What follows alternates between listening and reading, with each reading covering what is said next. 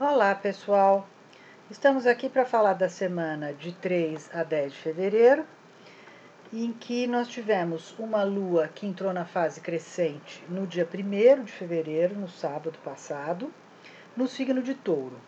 Então, isso dá um tom para a semana toda, primeiro, de desenvolvimento, de crescimento, uma vez que a gente planta sementes na lua nova e vai investindo e semeando e regando essas sementes ao longo da primeira quinzena para já começar a perceber algum, uh, alguma colheita no, no, na lua cheia. Né?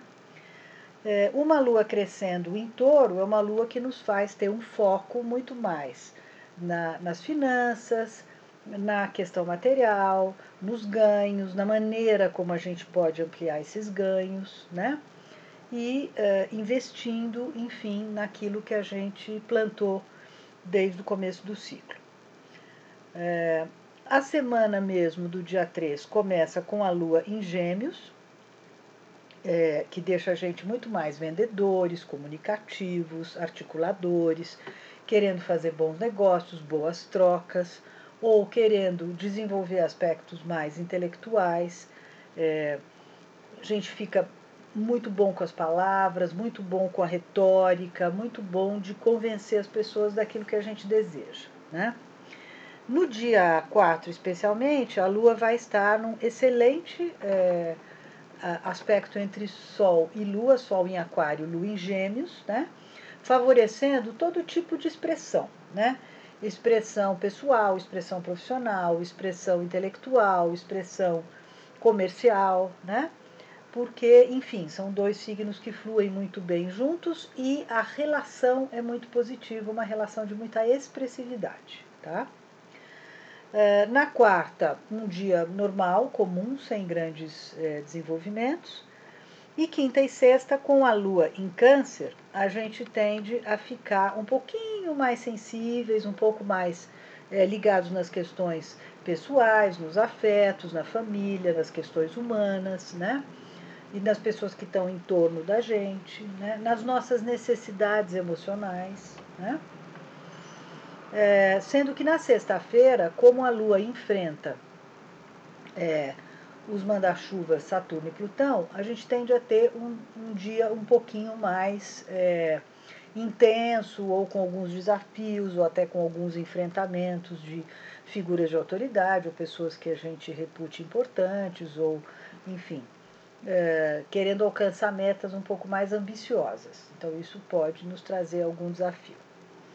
No sábado e no domingo, é, a Lua já vai estar no sábado no signo de Leão, né?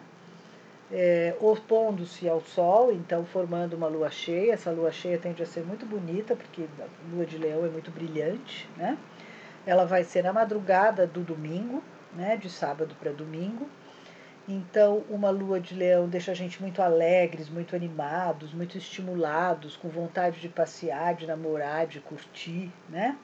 E a própria lua cheia já nos deixa assim também um pouco entusiasmados com as relações, com os afetos, com o romance, né?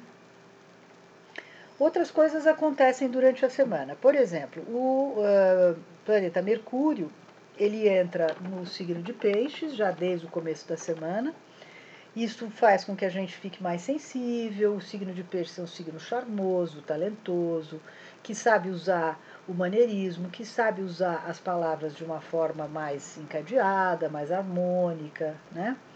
Uh, a gente fica também muito mais é, sensível às coisas que estão à nossa volta, é, mais é, compreensivos, mais compassivos, mais afáveis, né? no trato em geral. Por isso, as coisas tendem a fluir até também melhor por conta disso. Né? A gente não está mais tão afoito, tão ansioso e tal, as coisas tendem a funcionar mais placidamente. Né?